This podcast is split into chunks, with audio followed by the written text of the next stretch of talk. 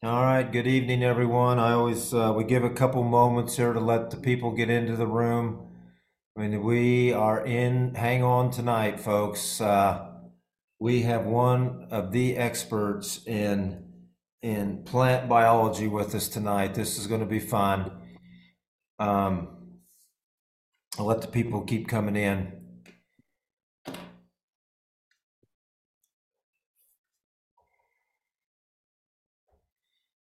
All right, all right. Well, good evening, everyone. Um, we took last week off, which was Thanksgiving. I hope everyone got to spend time with family.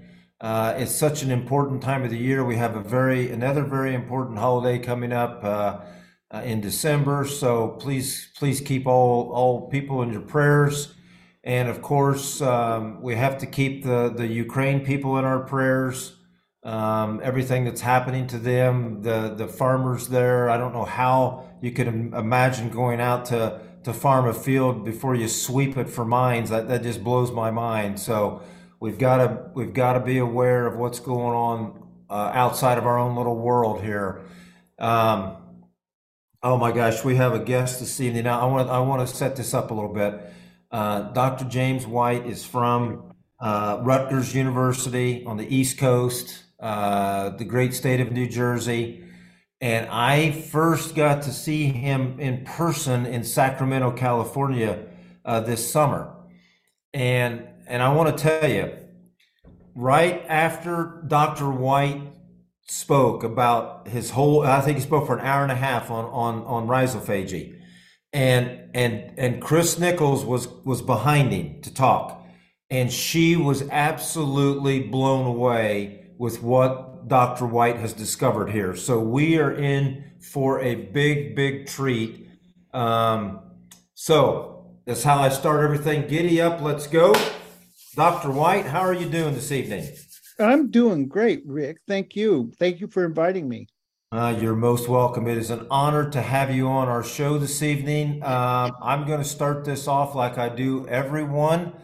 Doctor, what is on your mind right now? What are you thinking about? Well, I mean, I, I could I could talk about a lot of things, but I tell you, one of the main things is that uh, kind of a about regenerative agriculture, and that uh, some observations or an observation of mine is that this is really, you know, this is a people's movement that people realized that there's got to be a better way to grow crops yeah. and take care of the environment, take care of the world, and take care of people's health and and and basically a better way, right? And uh, the work that we have been doing and what we have found discovered in plants, and that is I'm talking about the rhizophagy cycle, uh, really uh, emphasizes that it, it really is a is a basis uh, for for uh, this biological agriculture, and it, puts a scientific. Uh, it's one of the scientific under, underpinnings of of regenerative agriculture, and uh, you know, I mean, we didn't start out to to discover an underpinning of regenerative agriculture. It just so happens that this is what's happening in plants, and it is consistent with uh, the regenerative and biological agriculture movement. So it it has become uh, an an important piece of regenerative validation. Yeah, Val- validation really uh, part yeah. of the the theoretical uh, uh, explanation for why plants need uh, soil microbiology and plant microbiology, why you have to take care of that.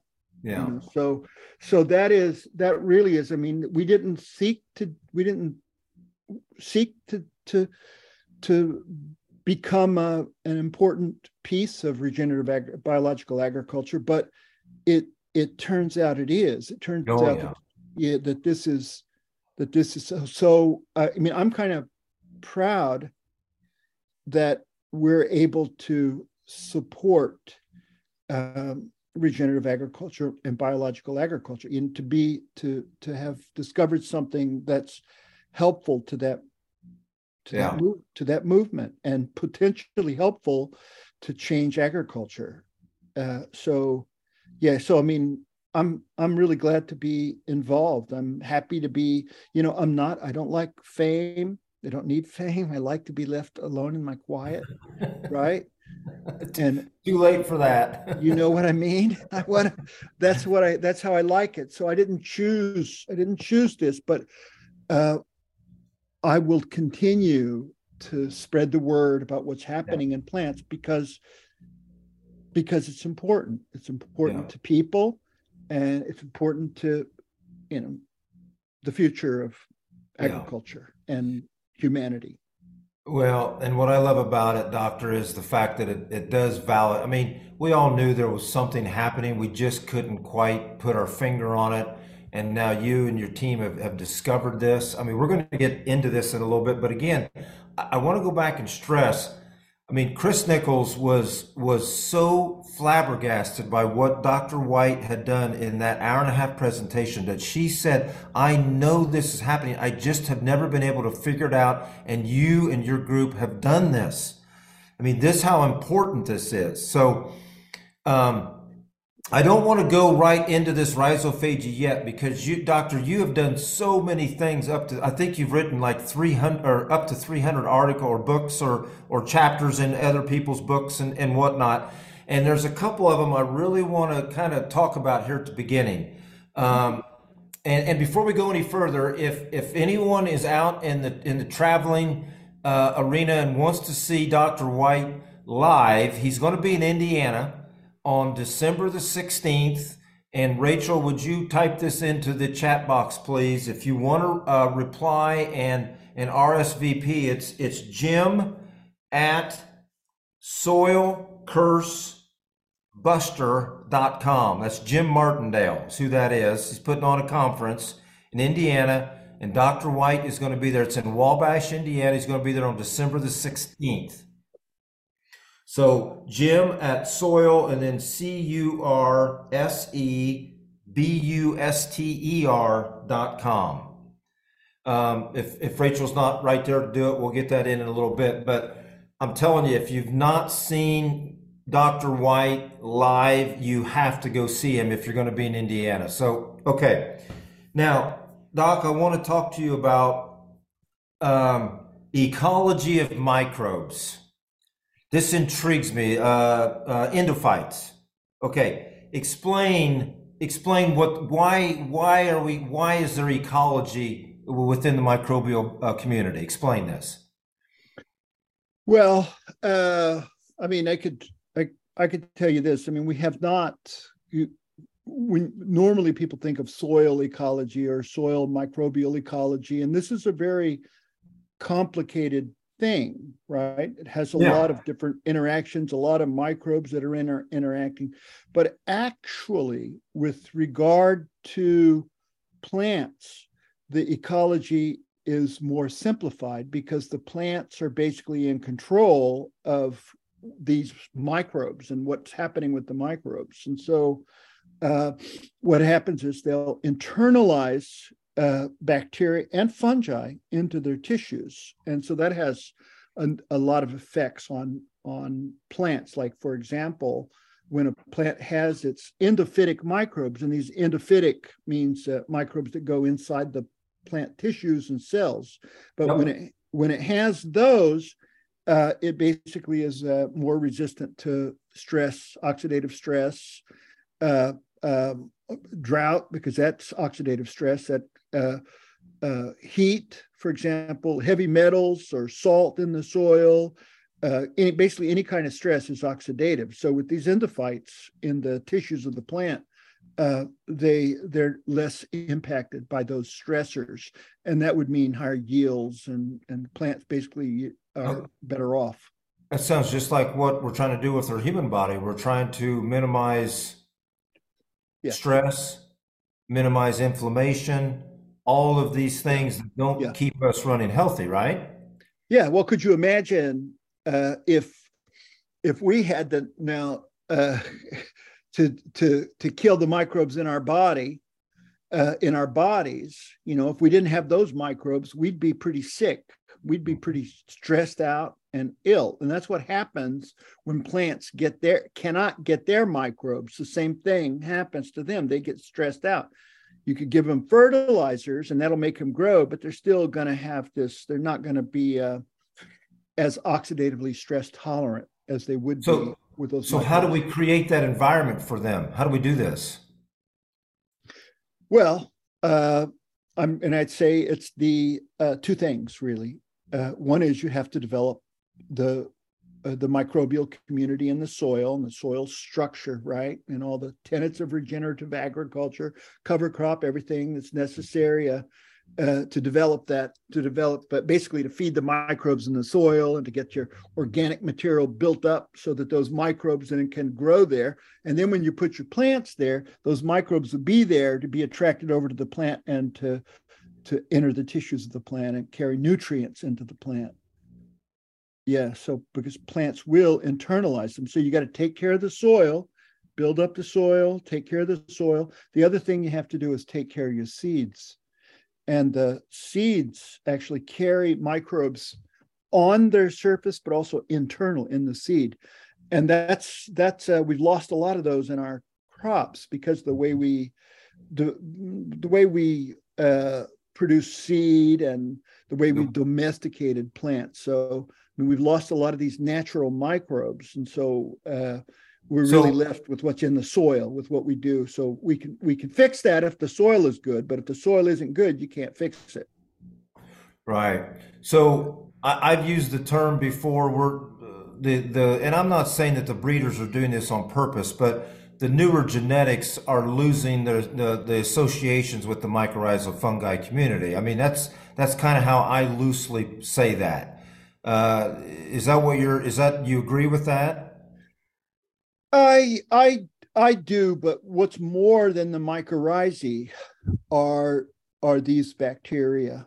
And uh, the the um, you know plants in nature come with their you know over the years they've acquired these bacteria that they can use in their in their in their seeds and in their in their seedlings. And because we lost those uh, you got you got problems and and this double whammy because we messed up our soils so they can't reacquire them out of the soil.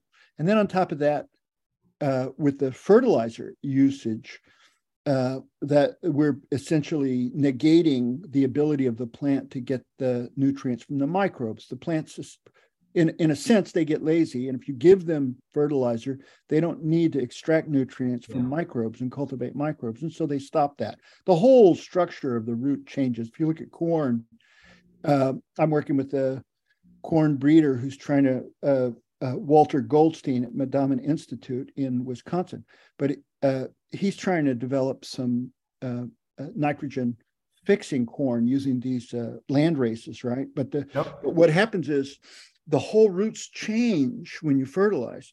Uh, when the plants are doing rhizophy, when they're cultivating microbes in the soil, right, and they're doing rhizophies, you get nutrients from those bacteria in the soil. Uh, the roots are are broad, highly branched, and shallow. But when people fertilize, what have and of course that's the the shallow roots that's necessary because the the micro the plant has to have oxygen to get nutrients out of the bacteria and the bacteria are in that zone right? But when they put fertilizer on it what happens is the roots they they become long and spindly and they they grow down chasing those fertilizers down right? So they stop they actually will stop doing rhizophagy and uh, so you have all the it's almost like a syndrome uh, uh, I mean, I almost like a fertilizer syndrome that happens, yeah. and, and the and the and the roots just they're they the the corn plants get addicted to fertilizer rather than and and so this is what plants are naturally doing, right? This is what they naturally yeah. are doing. Yeah. So putting fertilizer on it uh, is it works, right? They absorb that. We can grow it. They can grow like that and we could probably keep doing that, but we keep messing up the environment and messing up the oceans and all kinds of problems, you know, if we keep if we kept doing it. But because plants actually use this this biological process, rhizophagy cycle, to get nutrients from microbes, cultivate microbes in the soil, right? Because they do that, it opens the door for us now to start developing uh, agriculture based on on using microbes, the micro, microbiological approach, which is always part of regenerative agriculture. Like sure. I say, this is this is going whether we appeared on the scene or not with Rise of rhizophagy cycle, but mm-hmm. it help It helps because it provides um, a basis for understanding uh, why regenerative agriculture, what are the tenets of regenerative agriculture and why they work, right? Because plants actually need these microbes to get the nutrients and to to actually to develop too. They don't develop if you take the microbes away. You don't get root hairs, and you you won't get branch root shape, root uh, roots, and you you also get uh, smaller roots. You know, so they really, and part of that is because the microbes are producing hormones, uh, growth hormones, in addition to delivering nutrients. Yeah, this, uh, this this is see this is why this is why people just get blown away with this. Now now we've got some questions piling up here. Uh, Dan DeSutter's listening. Dan, how you doing yes. this evening? Um, doctor, are these microbes still in the soil, or do we need to uh, add them? And then I just got more. Hang on, it just jumped on me here. Uh, is it adequate to build it and they will come, or does it require reinoculation?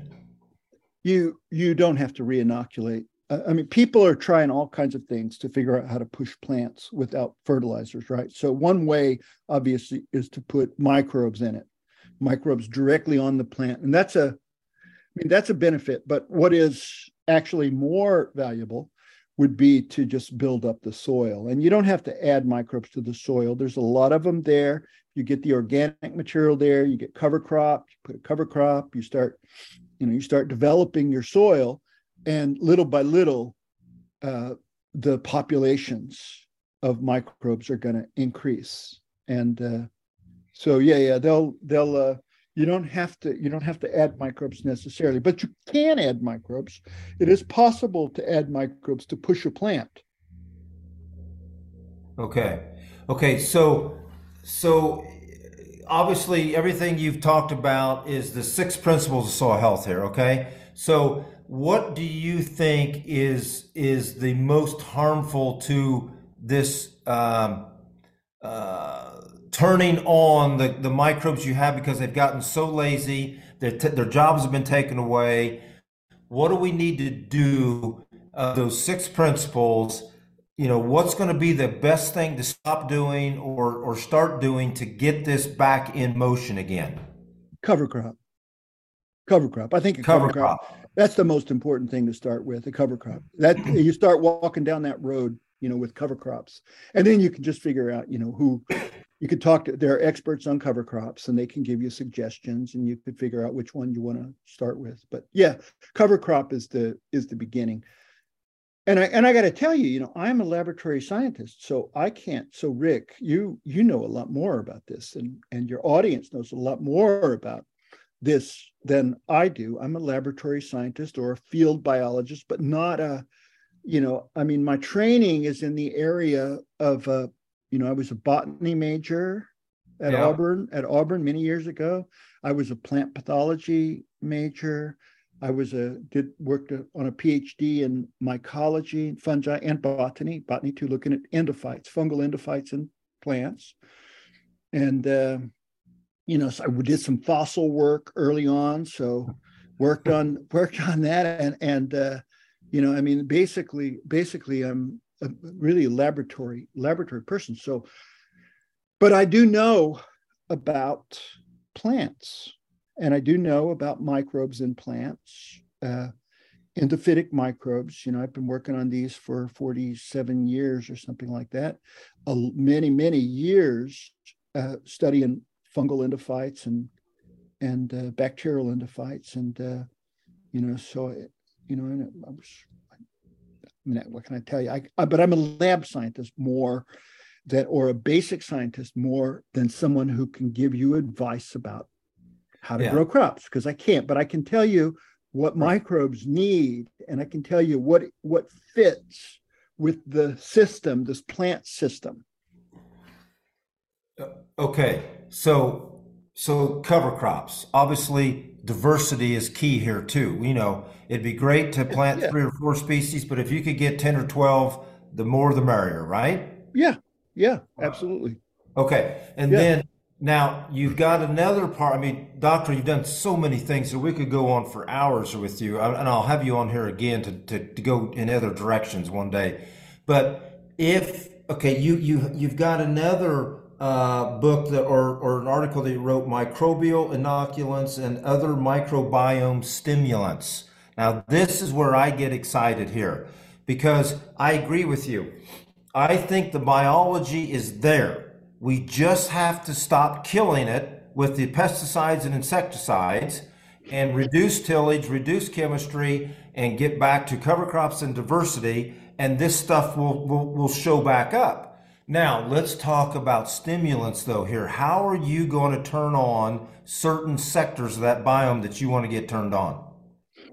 Well, it's you know there are people working on this already, uh, and and a lot of the people in these uh, companies, regenerative agriculture companies, are uh, or biological agriculture companies are trying to do things that'll push crops. I mean, for I'll give you some examples. Uh, I mean, one of them is which the humic substances, for example, right? Humic substances. Okay, so humic substances, uh, we uh, we did some work, and what humic substances seem to be uh, are their signal molecules for the plant.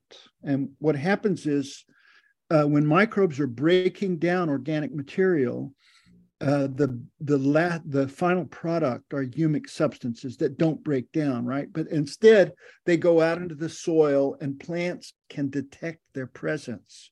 Oh. And when plants when plants detect their presence, what they do is they will start taking in more bacteria into the at the root tips and they more bacteria more soil bacteria then enter into the rhizophagy cycle so you get this boost of growth in the plant and plants also at the same time are because these microbes are going in they're secreting more exudates and more microbes are being attracted. So we think that the plant uses humic substances to determine if there are nutrients from plant breakdown right? From plants being degraded. And so it can then know to go after that and that's what happens. And it goes after it by increasing absorption of those bacteria from the soil okay that's one example so you could use humic substances to kind of Okay. push the plant push the plant to grow yeah that's an Okay, so hang on, hang on. Yeah, So yeah. you're you mean like uh like Mesa Verde in New Mexico and and get the humates that they mine out of the ground. Is that, that what you're talking about? yeah oh yeah oh yeah that works that works Okay. Another trick, another trick is like uh, push. You can uh, push plants with, uh, say, for example, uh, uh, uh, sugars, for example. Okay, and that- sometimes people will take sugars and they'll mix it with the uh, seaweed, some other micronutrient type solution, right? And then they'll take that and spray that on plants. And what that does is it will actually feed the plants in the developing feed the microbes in the developing leaves so what happens is you'll get more uh, on on the surfaces of leaves as they develop there are some microbes already there and they're entering in Yeah. right in a healthy plant and so if you put these this nutrients around those uh, developing leaves right what happens is the microbes will grow and Just and when they shot grow energy. A shot of energy. a shot of energy they grow you have more microbes in the in the in the leaf cells and the tri particularly trichomes which are leaf hairs right those where a lot of the the micro, microbiology a lot of nitrogen fixation will happen in these trichomes so you're juicing essentially putting more microbes there that can then fix more nitrogen from the air and provide that to the plant so these micronutrients, micronutrients with sugar and stuff like that, stimulate onto the leaves can stimulate the microbes in the leaves and on the leaves so that they produce more nitrogen for the plant, right? I mean, so you Yeah. can, in other words, uh, if you can, and and a lot of people are figuring out how to do this, and this is people people are really smart. You know, people are brilliant, brilliant. There's only so far that um, laboratory science scientists like like myself can carry things, right? But all of the work to reinvent, ag- I mean, literally reinvent or or revise agriculture to create a new agriculture, that has to be done by all kinds of people, you know, Yeah. all kinds of growers and you know, uh, just it, it- I mean, this is a this is a case where with the regenerative agriculture movement, this is a case where aca- ac- academia is behind. Yeah. I think I thank you for saying that. I applaud you for saying that. It's true. We are we are behind.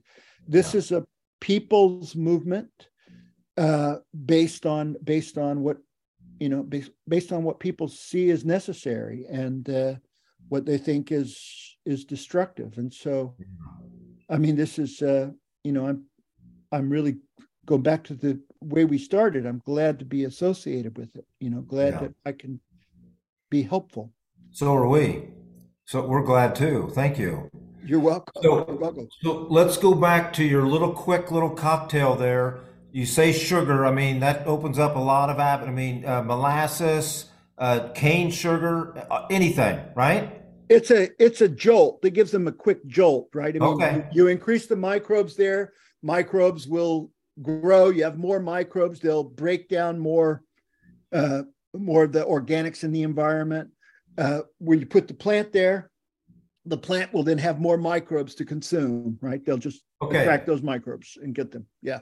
All right. So let's let's. I've got we got all kinds of questions piling up here, but I got to stay right here for a minute. Yeah. yeah. Okay, so now let's take a a bioreactor. You know, we've built we built Johnson-Su reactors. We got them running right now. They're they're working. the Worms have been added. They're working themselves down. It's going to turn black. We're gonna we're gonna pull some out. We're going to extract those microbes out. Mhm.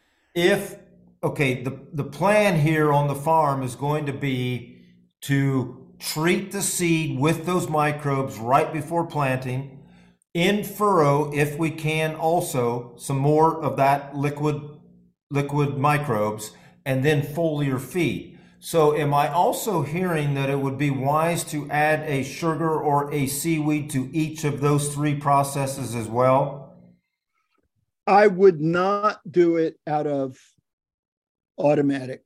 I would okay experiment. I mean, this is the thing. This is the thing where everything you do has you have to do a little experiment. I mean, I'm I'm a big proponent of grower experiments, and obviously, a grower is not going to uh, take the risk of doing everything at once, right? I mean, they're gonna they're gonna Yeah. try it. Uh, we're going to do an acre here or something like that, where we mixed it, and we're going to see what happens. Well, that's the kind of thing that has to has to happen. And yeah, I mean, I would think yes, those uh, those other additives uh, are logical. Uh, are they necessary? Are they going to work on Yeah. your farm and your conditions? I don't know. You'll, Yeah. you know, this is the, and so my my thing is, farmers, growers have to be experimenters, and that's this new world. They have to be experimenters. They, and the other thing is, control everything as much as possible, right? So you want to know what you know is it important to go in there so that hence the experiment you want to be able to to uh to to have some idea you know what is the effect gonna gonna be and is it working the way you think so then you have to look and see what's happening you know what happens with the nutrients and so forth but it but anyways uh, i'm a proponent of grower experimentation Yeah, yeah so am I. Uh, we've tried to have six or eight things going on all the time, and then you do it on small acres. You don't jeopardize your farm. You know, totally agree with that that that concept. Um, okay, John, we've got. I, I'm not sure if these are questions or comments because I'm I'm trying to listen to you because you got so much good information. Uh, simple ions aren't present in nature in the same way they are in modern fertilized fields. Is a plant's ability to pick them up a secondary means of gathering nutrients, an evolutionary possibility for perhaps dealing with soil after a fire? Question mark. It seems from Rick, Rick's work that it is a genetic thing that has been expressed more in modern seed breeding, while plants have lost their biological associations. So this is back to what we were talking about a little bit ago, Doctor, about about um, a, the losing those associations of the microbial biome, the the the, the current seed genetics. Uh, yeah. So uh, so is the idea here because I saw no, I I heard a number of things in there and I I, I didn't follow the very well uh, the the questions. But here's here's my here's my thought on yeah. on that is that uh, plants have not really lost the capacity to do what they do. They have lost the microbes and and we continue to take away their capacity to manage those microbes and you get nutrients from those microbes by putting fertilizers on them, for example. But if, if, and this is something that I'm uh, uh, going to share something from Walter Goldstein uh, in his attempts to get this organic corn. And what Walter told me is that he could take the uh, modern hybrids and at least some of the lines grow them under organic conditions for a number of years, and then they will reacquire uh, microbes. And not all of them, but you have to grow them properly for a period of time. So it's, I don't think they've genetically lost the capacity. I think there's still probably a lot of the microbe, a lot of the plants, the crops that we have in soils that aren't well developed. They're getting microbes, but they're not getting the best microbes and we've yeah. we've we've essentially taken away the best microbes and so they and and then planted them in a situation where they can't reacquire you know in soils that yeah. don't have good diversity of microbes in them yeah yeah and you know what doc what we're doing here um, i call uh, epigenetics we are we've gone out 30 years bought uh, genetics of soybeans that are off patent because that's the only way you can you can use your own seed is you got to buy stuff that's off patent.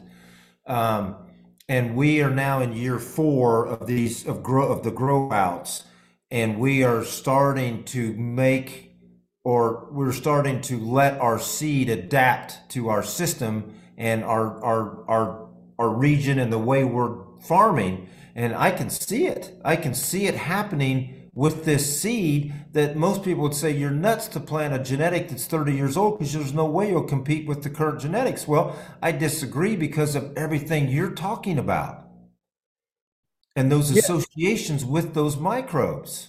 Yeah, you can get them back, and uh, uh, they'll they'll uh, you know so they'll start grow they'll start growing. I mean, I don't know if they're going to grow like wild plants, but they're definitely going to grow better. They're going to acquire microbes and uh, yeah. Yeah. So yeah, I agree with you. I. Yeah. Okay. Um, yeah. Uh, I think it's Timothy. And again, I apologize. I, I don't know why, but I can't see everyone's name. I just get two or three letters and then dot dot dot. Uh, I understand that soil is always at capacity with microbes. That all the surface area that can have microbes on it already does, making it hard to inoculate the soil with new ones via extracts. Is that true for the rhizophagy cycle as well? Is it always at capacity and therefore hard to inoculate? Uh, well, I mean, if you if you increase the organic material in the soil, the capacity for microbial habitation is going to increase. The populations are going to increase. You're going to have more. There's going to be more. They're going to be nearer to the plant root they're they're the nutrients are going to be nearer to the nutrients. The microbes can then get the nutrients from the organic material and bring it easier back to the plant. If you have a soil that yeah uh, microbial capacity but if you have little organic material there if you don't have really if you don't have that much of a not that good of a soil you know you, the the the community the populations are going to be small yeah. Not they're not going to be able to support huge. Yeah, you'll have a lot of microbes there, and uh, you know I have a I have a friend uh, that uh, that, uh, that studies um, uh, fungi from soils specifically, and uh, he was working for like Merck for a time, and uh, when everyone was saying go to the tropics and get them, he was he was saying, well, you can get you can get a lot of diversity out of soils, but that doesn't mean that they're. I mean, there's some diversity there, but they're not. The populations aren't high enough to really uh, to benefit the plants. So you, yeah. you have to really increase those. You got to increase the organic material to increase those populations. Yeah, and I, I think you've already touched on this at the beginning, Doctor. But but what? Okay, what? Let's let's go back to that that that bioreactor, and I, I don't care what your method method is of building your bioreactor, whatever. Do you think it, it's going to benefit your farm where you live in the world benefit you more to use then the, the the items from within your farm like leaves and and and sawdust and and whatever it is you're going to build this reactor out of use it from things that are right there in your farm does that make a difference well um, you're you're going to have more uh, of your local microbes that's for sure and uh, and if you increase the populations of your local microbes, that may be a good that may be a good thing to do. Okay. Uh, as opposed to bringing a lot of stuff in. Yeah. Yeah. Can can you bring in something that's harmful? You got a lot of good questions. A lot of good questions there. because uh, I, look at, I, look at, predator to prey. I mean, there's yeah, got to be yeah. there's got to be antagonism going on. Well, I will. I'll put this another way, and that is that uh, you know we normally think of uh, of fungi, for example, that are not mycorrhizal as problems, right? Yeah. But in but in fact, pathogens, right? Something like fusarium, right, which will cause eat up your plant, you know, kill, knock your, kill the leaves, eat the roots. Yeah. Basically, eat the plant up. Uh, well, if we have the right microbes there, fusarium doesn't cause a problem. And uh, really, where we seem to have more uh, disease is when we try to remove the microbes. And, and in our experiments, for example, if we take a seed, uh, a normal seed with lots of microbes there, uh, we it's resistant to, for example, fungal pathogens, right? But if we then sterilize that seed to remove those bacteria from it, get sick. They eat it up. Yeah. They eat. They eat it just like us. If we cleaned our gut out, you know, we'd be we'd be diseased and very sick. Uh, the actually, and it's counterintuitive, and this is the point I'm trying to make, uh, is that you you really uh, want to add bacteria to the system, add microbes to the system, not have fewer microbes. You want to add them. And when they when you add them, the uh, bacteria, for example, will colonize the hyphae of the fungus and will cause it to be, and actually go into the tissues of the fungus too, and cause the fungus to be uh, avirulent or non virulent and no disease. It won't cause disease. Instead the fungus will grow on the plant. So it's it's counterintuitive. It's the opposite of what you would think. If you yeah. want to if you want if you want to control disease uh, add more microbes not not not use uh, antimicrobial substances. That that that causes more pro- of course we do because of the way our thinking because we yes. think we think and we've we've thought for 100 years or more that uh, that that disease uh, we have to fight about it. And and microbes are disease agents. They're not they're not good they're they're bad for us right? They're disease agents so we got to kill them we got to control them yeah. and uh, that and it, but it's a it's not a good strategy. It just it means that if we do it agriculturally if that's the strategy we follow uh, then we have to keep putting these fungicides on and these pesticides to prevent the at least for to kill fungi. I'm talking specifically about fungi now. Yeah, uh, you got to keep putting that on. So we, in a sense, you can understand how that would make us dependent on fungicides. But of course, it's expensive. It's really expensive. We actually think that all disease in plants can be controlled and all and all plant growth can be managed by managing the microbes and so uh, you know and that doesn't mean managing them in a way that you know you put uh, uh, antifungals on or something Right. but instead putting the right microbes there that actually will change the behavior of the pathogens and so it's different instead of trying to kill the the Yeah. pathogen right instead we try to alter its behavior using other microbes You So get it's that an- balance. you Yeah. have a balance but it's an it's now it's back to the ecology right? Now you're managing the ecology of the system. So if you have the right principles you know you, you there's seven or eight principles of regenerative agriculture. Well there's there's there's other ideas now coming in the principles of how you can control disease how you make the plants grow and da so tie those together right? And you and you may have some new approaches to And and where do we find these principles of ecology then you're referring to? Where are they at? Well, I don't. You just have to figure that out. yes. Well, I could tell you some of them, right? Okay. The point is this: you don't control disease by putting uh, uh, fungicides.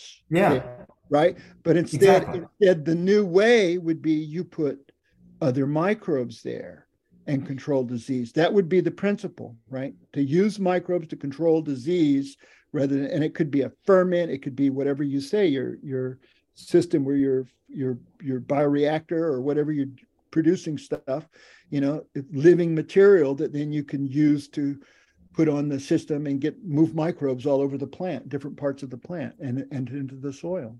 Okay. All right. Now, again, I know we got questions piling up here, but I, I, Yeah. I got, I got something here, and I got to get this out. Yeah. Okay. Everything you've just described Yeah. makes perfect sense about the health of your system.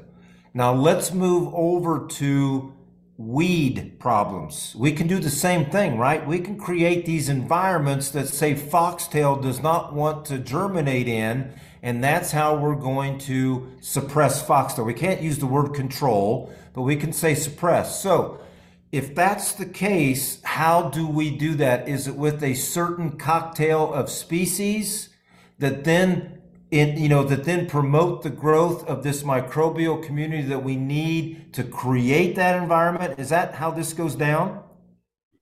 Well, weed control obviously is a tricky, uh, something that's a bit trickier because they're both plants. Weeds and crops are both plants, right? So now you have to find a way.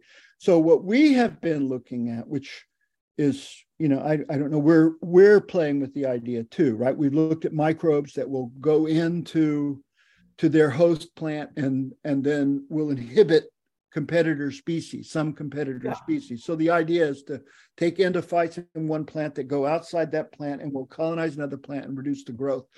The, the problem is that oftentimes our weeds are really robust, you know, they have a lot of their own microbes. So those microbes exclude entry of other microbes because they, you know, they're Oh, right so it's a bit of a tricky thing. So, but but we're trying we are still trying to we we have actually a pat we patented this uh and there's a lot of interest but a lot of people are trying to do this rick. I mean this is nothing this is not special that we're doing but we are we have a different strategy and that is what we're trying to do is we are because microbes because plants weeds are full of microbes we're trying to take advantage of that uh, to control weeds. And what we what we what we do is we have a strategy in which we treat the plant uh, so that the microbes in it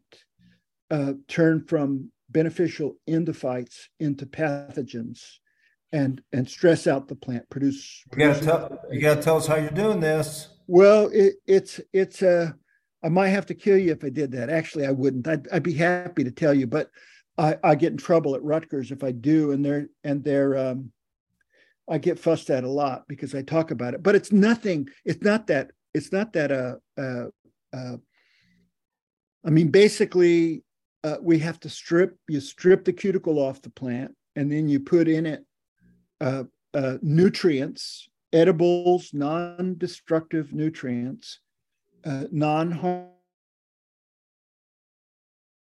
nutrients that uh, go to the bacteria and the fungi that are already inside the endophytic microbes, causing them to uh, grow, right? And then secrete a lot of ethylene, which then causes stress in the plant. So it basically oh. the, the, strategy, and you know, we don't know if it's going to work in the end, but it's it, no one else is doing it. So it it makes it worthwhile for us to do, right? Because nobody's doing it.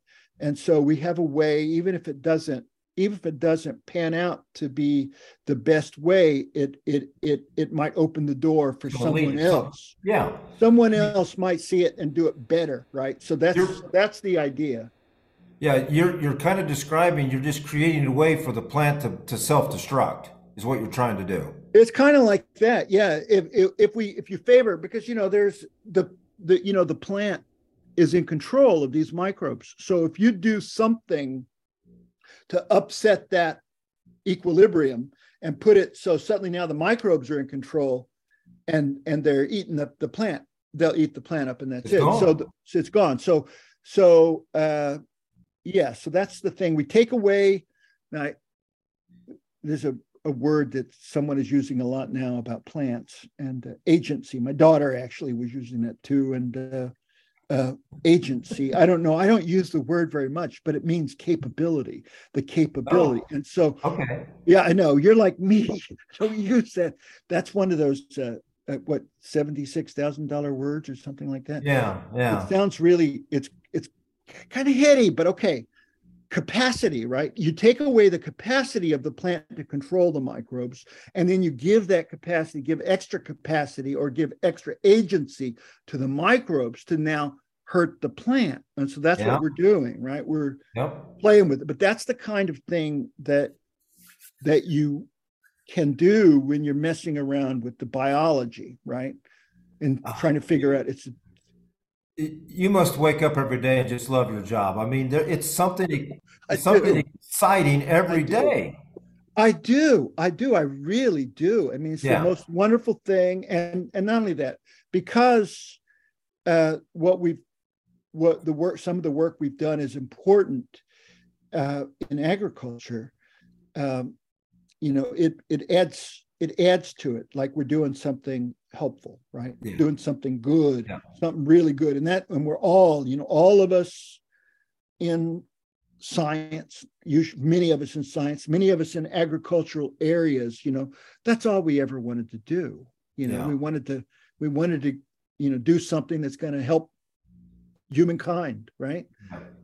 To save you, to help humankind to eat and progress. Well, so, we're not going to have healthy humans unless we have healthy soil first, right? I mean, it all is coming from yeah. the soil. We have to figure this out, and uh, it, it's going to, yeah, it, will take a, take all of us to do that, and yeah. uh, and uh, soil, the soil, there is a connection not this is not brilliant, but it may seem brilliant. Uh, there is a connection between soil health and crop health or plant health and human health, and that connection is the mi- are the microbes. Yeah. The microbes. That's the connection. That's the connection. The plants, the plants need those microbes in the soil to be healthy.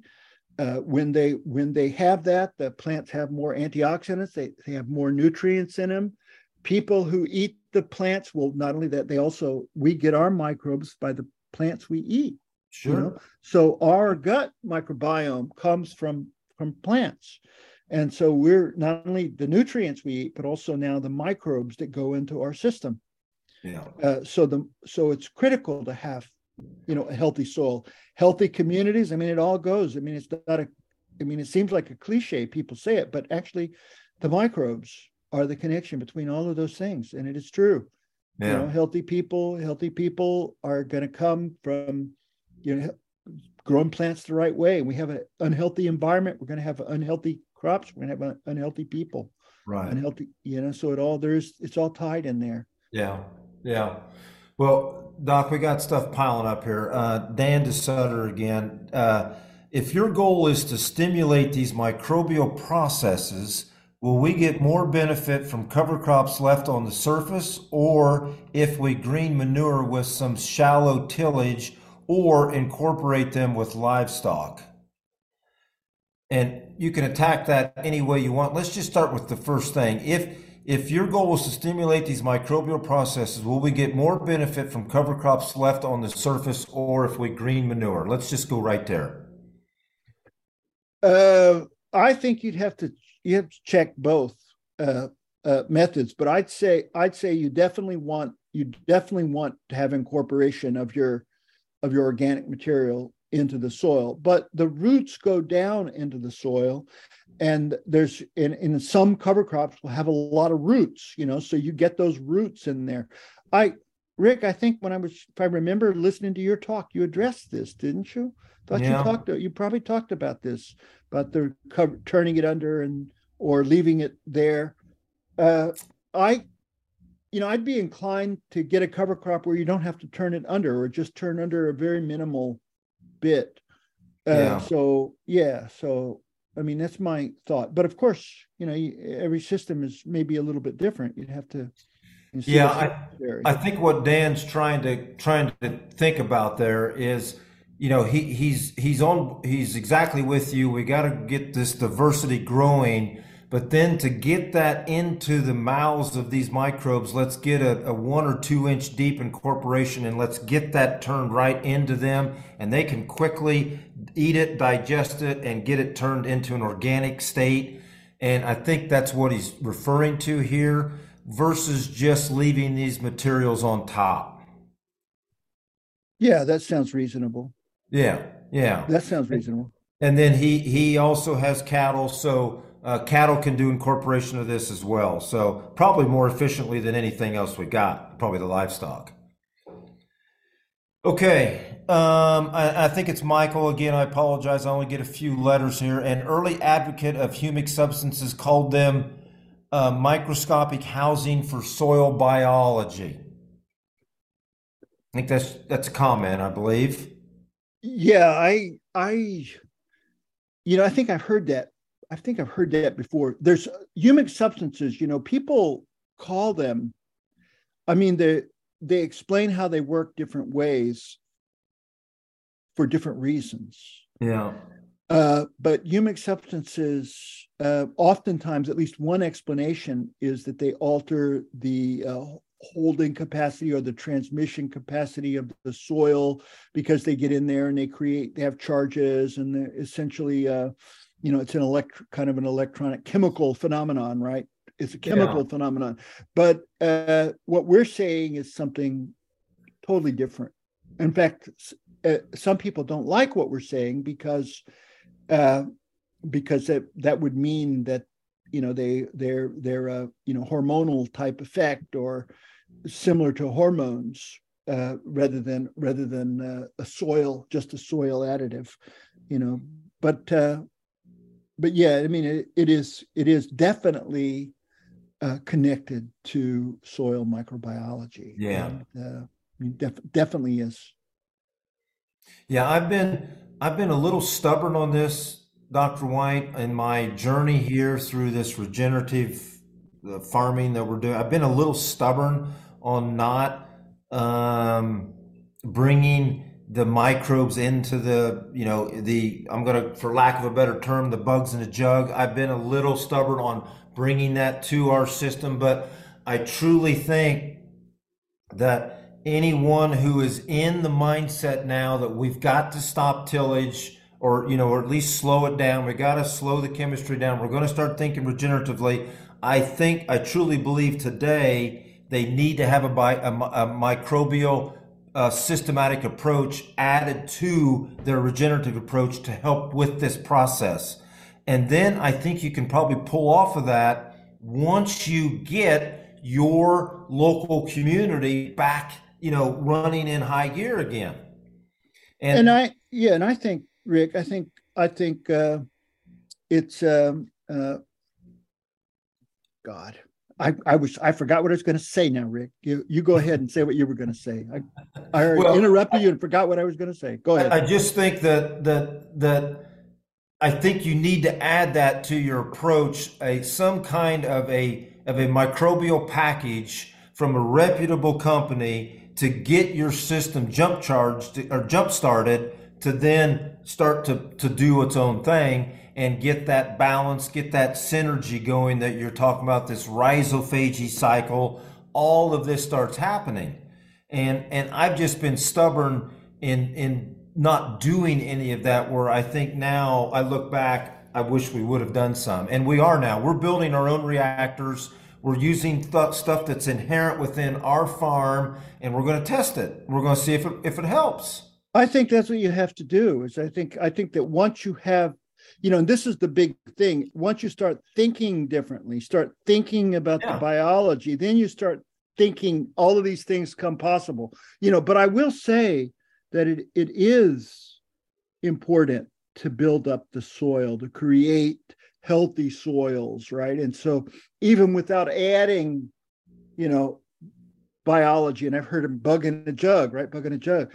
You don't add it there, you build the soil up, right? Yeah. You can add the microbes to push the crops. And I will I will tell you that it's not, and this is this is something that um, you know, I, I, don't know if you might have heard me say this before, but uh, even the indigenous uh, Americans were using uh, microbes, and they they they grew their corn uh, using biostimulant microbes. And what they did really is uh, they would go out into the woodlands, and they would get woodland grasses, things like uh, Elymus, Canada, like Canada wild rye, right? Canada wild rye bottle brush, hystrix, hystrix, patula, uh, phragmites, phragmites, the native phragmites. They would go out and get these plants and they would bring them back. And then they would take the roots and they would put them in water. They'd warm the water up and they'd beat up the roots and they'd get the microbes off the roots and out of the roots. And then they would take their corn, which you know i mean they they yeah. weren't using fertilizers but they were what they were doing is they were they would they would pick the corn young before it was fully mature and that prevented some of the microbiome from developing right so that you didn't get all the microbes on the corn seed then they would they then they would take that so that was just natural loss of microbes just because of domestication right they would take those seeds and they would germinate them in that water and when the root came out uh, then they would take that seed and put it in the field or put it in their mounds for Three Sisters agriculture, whatever they were doing. They yeah. called this. They called this. Uh, it was Iroquois corn medicine. So it was Iroquois. Uh, a holy guy uh, named Handsome Lake, actually, who was a holy man of the Iroquois back in the late 1800s. He he told he talked about this Iroquois corn medicine, and this so they were using biostimulant microbes to push their crops so, I mean, and they had, of course, they had just discovered that. And so, I mean, in essence, modern humanity is rediscovering what the indigenous, you know, people knew already and were they didn't know anything about microbes we know about microbes but they were still doing it you know it was to them it was magic yeah uh, but they were doing it and uh, it it essentially so that's the piece right that that the early Americans yeah. were doing it, uh, and that, that and they were of course doing biological agriculture. You know, yeah. was, so that was a piece of theirs. So it should be, it could be a piece of our practices, right? Yeah. Putting those microbes on, having. Uh, I mean, it would be crazy if you had to germinate every corn before you planted it, but you could do it other ways, right? Well, but maybe treating that seed uh, is good enough because then when that seed germinates, that that microbial package you you inoculated that yeah. seed with is right there. It's right there. Yeah. Yeah. yeah. Yep. All right. Um, how does the foliar application of nitrogen or N, P, and K uh, uh, affect the rhizophagy process?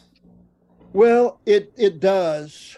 Uh, we don't know all the ways it affects the rhizophagy process, but part of the process is involves nitrogen fixation by the microbes. And uh, when you put nitrogen on the plant, uh, you essentially suppress nitrogen fixation by those microbes, and uh, then they don't. Well, they'll, they'll basically the plant will lose the microbes, and that's what happens is they lose the microbes. So we're essentially, I mean, this is where, I mean, everyone says, well, you get addicted to fertilizer once you start doing it. Well, that's the reason why, is because Yeah. you lose you lose those microbes, and uh, Yeah.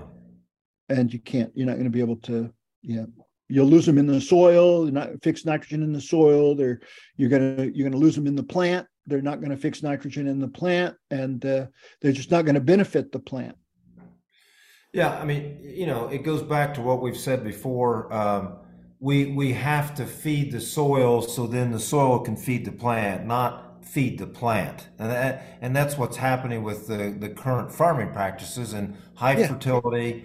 They're just feeding that plant and totally disregarding the soil. Matter of fact, they're harming what's there in the soil in the process. So. Yeah, you know, again, it gets back to what's the root cause of the problem, and let's attack that root cause instead of let's instead of keep putting band-aids on the problem. I, I think the root cause of the problem is because we have a misunderstanding of how plants work Yeah, and so we think they're chemical uh, absorbers and that's all they do and it's just not correct. It's that's that's partially correct. Yeah they can absorb those chemicals but actually they absorb whole microbes and oxidatively extract nutrients from those microbes in the root cells. That's the rhizophagy cycle. That's how plants actually work. All plants work like that. All plants on planet Earth, the very earliest plants worked similar to that. The very earliest plants, the bryophytes, the hornworts, the ones that didn't even have roots, they still had those microbes. And we can see, we can look inside those plants. We see there's certain cells that have those bacteria in them and which they get nitrogen out of those microbes. So the very earliest plants on Earth were getting their nutrients from microbes. yeah, yeah, and and you you've discovered it. It's it's amazing. It's absolutely amazing. Um, all right, we got hey Douglas. Thank you for that that question, uh, Randy. Will a plant with more leaf hairs do better than a plant with fewer or smaller plant hairs? Again, Doctor, these questions have come in and we've talked a lot. This is back something we talked about previously. So we got to kind of think about uh, when Randy was asking this question about 30 minutes ago now. Well, I could I could answer I could I could address that. There is this association with of nitrogen fixing microbes and plant hairs, and uh, you know we see it in in all plants in the wild. Now, if we tissue culture a plant, there won't be microbes in it, but it's sterilized, it's tissue cultured. And some of our crops are tissue cultured and they lose those. And that, that means they go through, you know, art, uh, agar plates, you know, in which you have antibiotics to kill the microbes and so forth, you know, so that, so they don't have them Oh, e- even in the trichomes. But for for wild plants, there is that association, and for plants like uh, corn, there is that association. It is how far does it go? I mean, if we see, I mean, yes, we can juice a plant, put more microbes on it, put certain nutrients on it, make it have bigger, bigger, the plant be bigger and have bigger trichomes too. Uh, but to what extent can we just look at the trichomes and say this plant is is doing more nitrogen fixation with microbes? You might be able to do that, but we can't just go out and say, "Oh, this one has giant trichomes," and it maybe it's going to maybe it's better. Yeah, that's a hypothesis, but you have to go in and and check. Now, certainly with root hairs, root hairs grow. They can grow really, really long, and they continue to grow so long as those microbes are there. And if you have fewer microbes, then you have little short root hairs. If you have more microbes, you have big long root hairs. If you have more microbes, right, you have big long root hairs. So, uh, so yeah, with root hairs, certainly. With the trichomes, it may not be as simple as just big trichomes versus little. But yes, that's kind of what we're thinking now is that if we have more hairs, bigger trichomes, it may mean they're getting more nutrients from those bacteria in the trichomes. But you know, that all has to be that has to pan out. I mean, we have to st- we have to look. That's going to take a lot more time to figure out if we can just look at the size of the trichomes. But but but but yeah, in theory, yes, that's absolutely correct.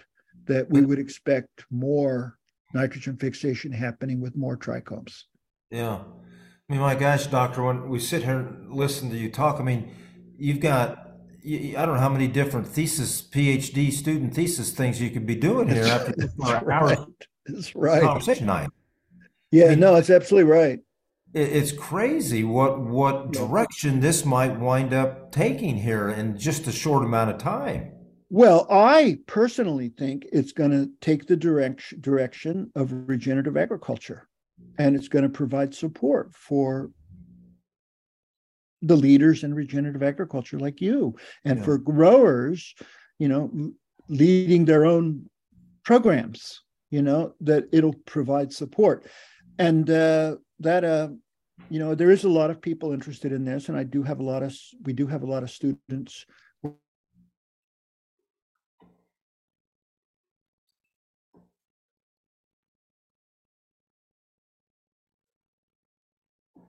working on different aspects and more students coming on.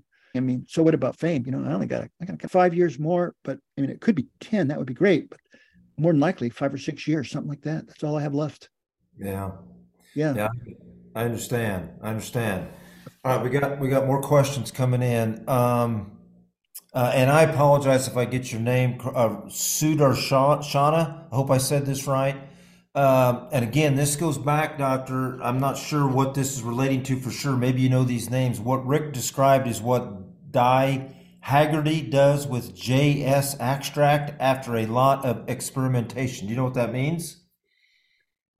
Well, I don't know uh, D Haggerty, but uh, or JS. I'm trying to figure out what JS is. I don't know what it is, but uh, with experimentation yeah that's the key i can latch onto that that's important yeah that's the key that's the key that's the key that's what we want that's what we need everybody doing on some level you know to start to experiment yeah um, ed bourgeois ed's on every week how you doing ed how's everything going there at home today uh, now that we are better understanding roots and root hairs, do you think learning to pull a plant and, and examine the root and rhizosheath development, root hairs, etc., as a best way to show a healthy, functioning system? Yes, but I would say the the rhizosheath you don't always see. You know, rhizosheath you see typically in some soil types, right? You're going to have a real tiny sand and particles that'll just stick on it. Yeah, rhizosheath definitely. It's a good indication, but you're not always going to see it. Now, root structure completely.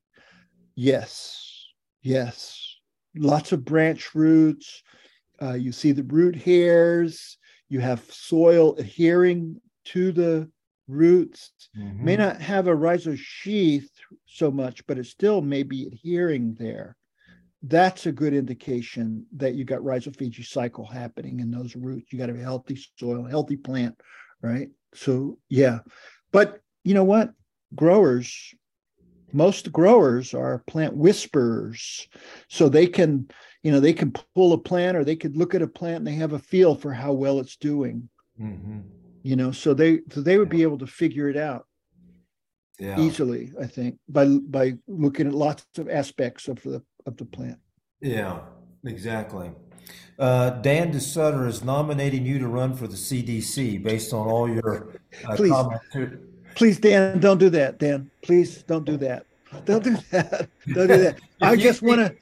I, I just be a little professor. Let me stay in my little office. Let me take my students out and teach them how to find mushrooms and yeah. identify fungi and you know the things that I do here.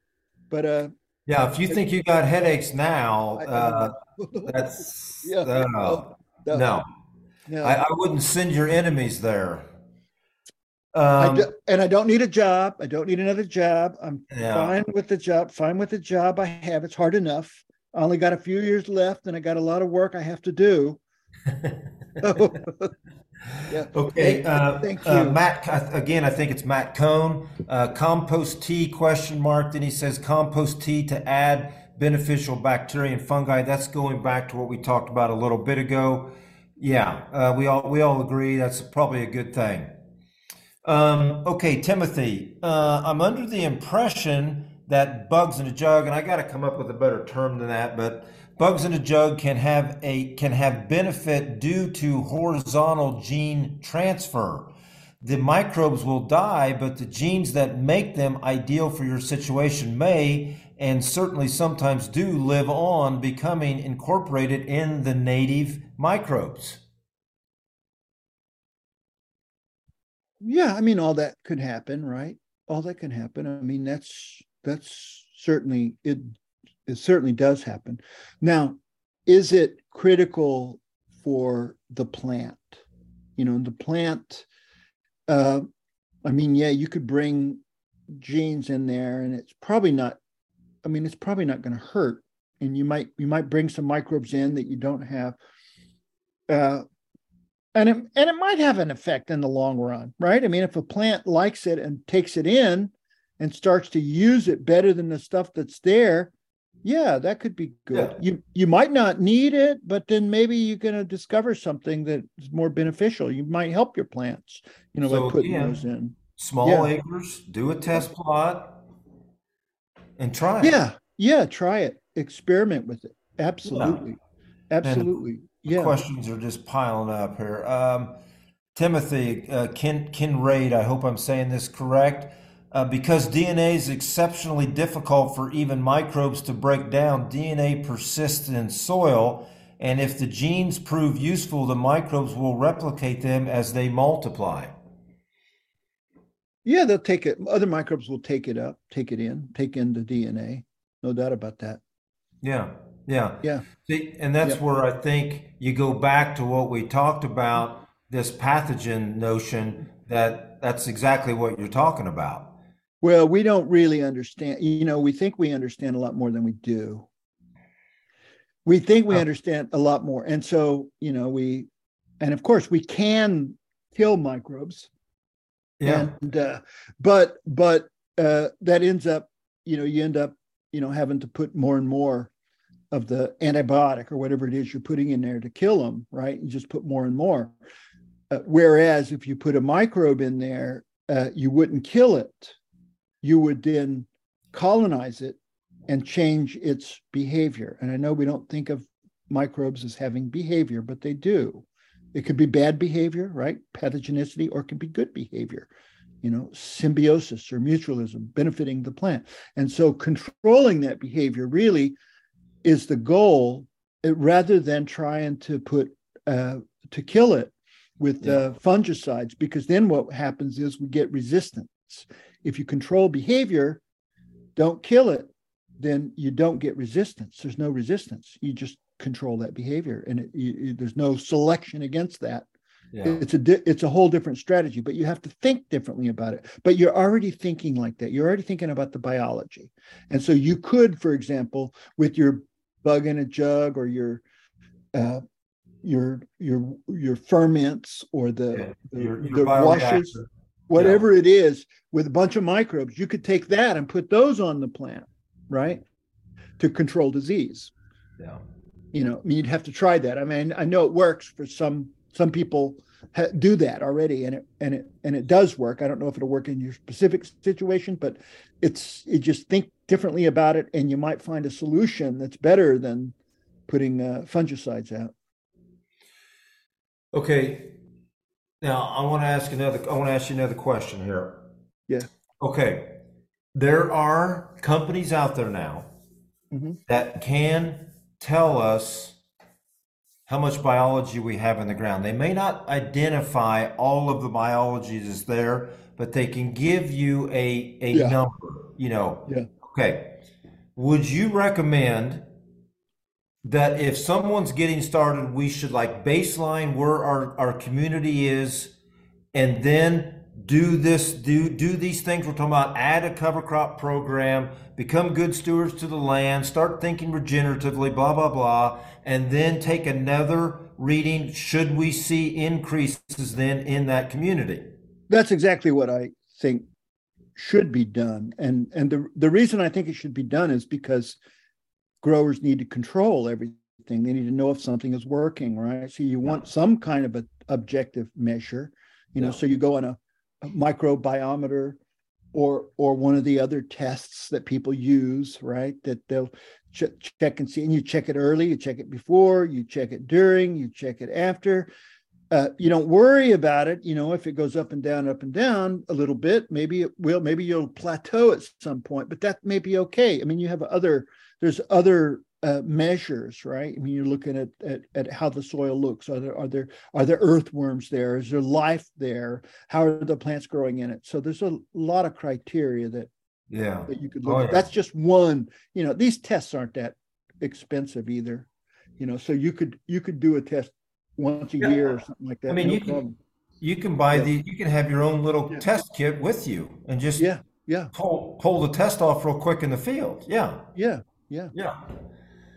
So let's let's go back to the rhizophagy because I mean this is so big. I mean one of the the research I did here, I think it's what twelve cycles of the rhizophagy. Is that is that correct?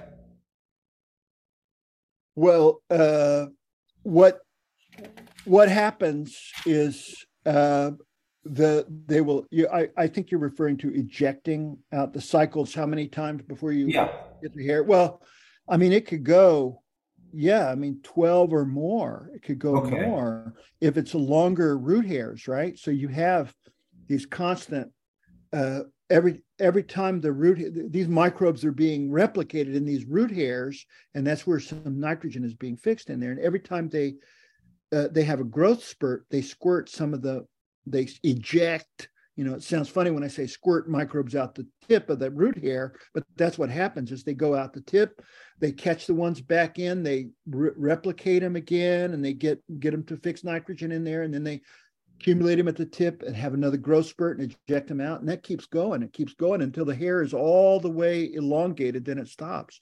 I mean, it it, it uh, so it could be many cycles, many cycles. Yeah. So you get a few bacteria go in, and and they extract nutrients from those a lot of the soil nutrients then some of the bacteria are after the nutrients are are extracted they re- remain inside the hair and those are cultivated and fixed nitrogen and then ejected and just keeps going like that ejection and increasing and ejection so uh, that uh, yeah that could go on for quite a bit so then after this ejection you're talking about then do you yeah. see a, a an increase in that in microbial activity at that ejection point then of the microbes that are already currently in the soil profile? Yeah, you can see what we see is a pile of these microbes come out of the tip. They're yeah. right out of the tip, and then they reform their cell walls because when they're inside the root hair, they don't have cell walls, the cell walls because of the superoxide that the plant is putting on them. So they don't have cell walls. And then and then they're, they instead they're these little protoplasts protoplasts inside the root hair sounds crazy really. Even to hear me talking about it sounds nuts. But they're in there these protoplasts are in there.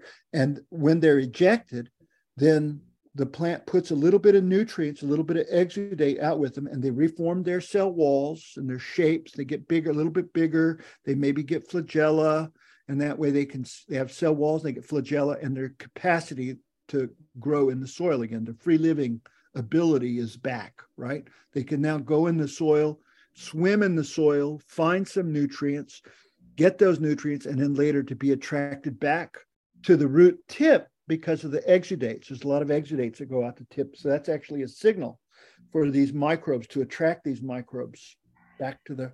It's crazy. The point is that this is what plants are doing. Plants are managing these microbes. And we can, what we can do, we can either support that or we can take it away, right?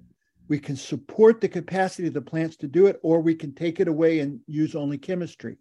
Yeah. right? And so what we have done historically is taken it away and Yeah. used chemistry, but it it makes more sense to support that biology to grow the plant.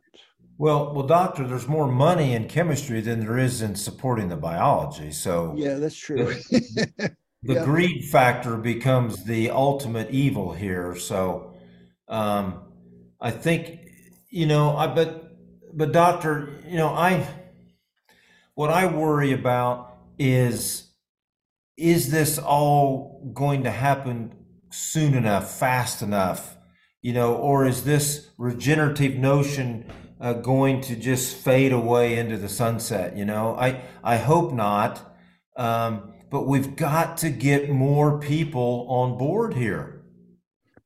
Well, I I think that's right. I think we have to get more people on board. You you know, uh, Jeff Lowenfels's new book, Teeming with Bacteria, is uh, Jeff told me it's a bestseller in the gardening books already, and and this is about uh, rhizophagy cycle and and endophytic microbes in plants. And so he wrote this book, Teeming with Bacteria, uh, to go in a uh, actually there's four of them now, but there was three teeming with microbes and teeming with nutrients and something else, teeming with fungi, I think, something like that. And now teeming with bacteria. And uh, this book brings everything, you know, philosophically, this is very important. You know, if plants are really doing this, that means what we're doing with the chemistry may be off balance Yeah. and we may not be doing it right. And and so philosophically that's where i mean that's where i think this changes things. You understand? This changes things. This Yeah. is what plants do.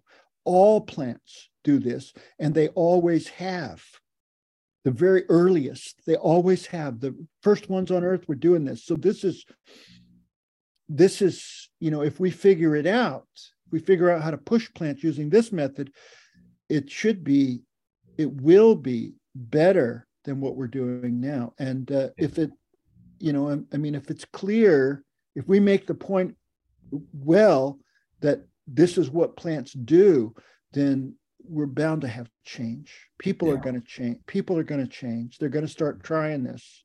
They're going to start trying to grow with biology. And so there is a there there is a chance that it may happen faster than than it seems like it's happening Yeah. And what was that author's name again, please? jeff lowenfels lowenfels l-o-w-e-n-f-e-l-s jeff lowenfels and he he he wrote he wrote a new book now called teeming with bacteria and then it is a gardener an organic he called it an organic gardener's guide to the rhizophagy cycle and plant endophytes that's what he called it. So it's he writes very well in a you know in a in a in a format that is easy to grasp has all the biology in there. Uh it uh, with pictures i gave him pictures and stuff like that that he could use but he he's actually a lawyer and very good about about grasping things and putting things in a way that are better better for people to read so i mean i knew better i knew better than to try to write a, a, a book like like that because you know I, I mean i'm i'm a scientific writer right i'm, I'm not Yeah. not able to do that but jeff is a pro- professional and Uh, uh, you he could did it. it. You could do it, Doc. You could do it. i can talk We've got two people there. Uh, Sudar Sudar Shana has given us the, the name, and then Mark, uh, I, I'm hoping it's Townsend, has given us the link there to the Acres Bookstore. Uh, so so great. Thanks, guys, for doing that. Appreciate it. There are so many smart people out there that have so many good things to say and write about. Um, it's out there. You just got to look for it. Uh, this is not a que- this is from Timothy, not a question. Braiding Sweetgrass is a book you will want to write down. You will see what I'm talking about with just a quick inquiry. Uh, braiding Sweetgrass. i'll look Everybody- into it Everybody write that down. Braiding Sweetgrass. i think i heard of it someone mentioned it before but i didn't haven't ha- had a chance to look at it Um, Jeff has some great lectures on YouTube. Yeah, yeah, I've heard of his name before. Um, Doctor, this has been absolutely fascinating. I, I want to be respectful of your time. We've been going about an hour and a half now. It doesn't seem like it seems like we just started. Um, I am so blown away by the things that you've accomplished in the last two or three years. I mean, you've spent your whole life doing this, and the things now that you are really start. You're moving mountains now. So thank you so much for all your work and, and your teaching the next generation to to appreciate what we're doing. We we greatly appreciate this. Thank you, Rick. You know, and it is hard to teach the next generation. They keep changing, you know, these generations keep changing. not getting not getting any simpler. Life is not getting any simpler. I can tell you that. Well, as long as you've been teaching, you could be up to third generations now, right? I well, ha, we have, and one of these classes that I teach uh, has been going for over fifty years. You know, before I was here teaching it, people were teaching it. So we we have. Uh, I've taught the sons of uh, of uh, and daughters of students who had it, you know, thirty years before. Yeah. It, uh, yeah, I know I don't look that old, but I do have. I do Yeah. have the hair. I do have the hair. You've got a couple grays up there. couple- Yeah, yeah. but it's very i'm very glad to be able to teach these students and i'm glad this work is is valuable uh, so I, I i really appreciate you yeah. saying Well, that well, thank you. And and again, I want to go back um, what I mentioned at the beginning there. And and Rachel, if you're on, would you type in um, um, Jim at soil s o i l curse c u r s e buster b u s t e r dot com.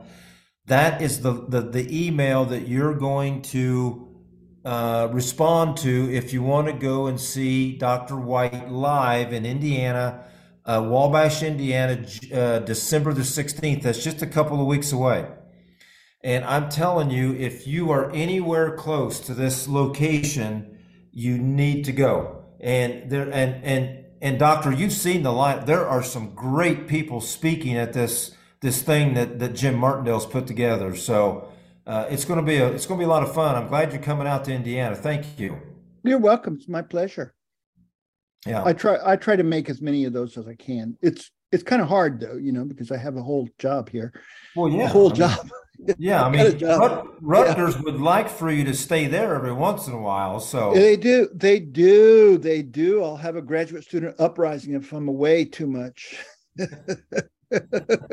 yes Well, Dr. White, thank you so much for joining. It's been an absolute honor. And if you don't mind, I'm probably going to tap you on the shoulder and we're going to do another one of these. Sure. Um, so great. So everyone, Yeah.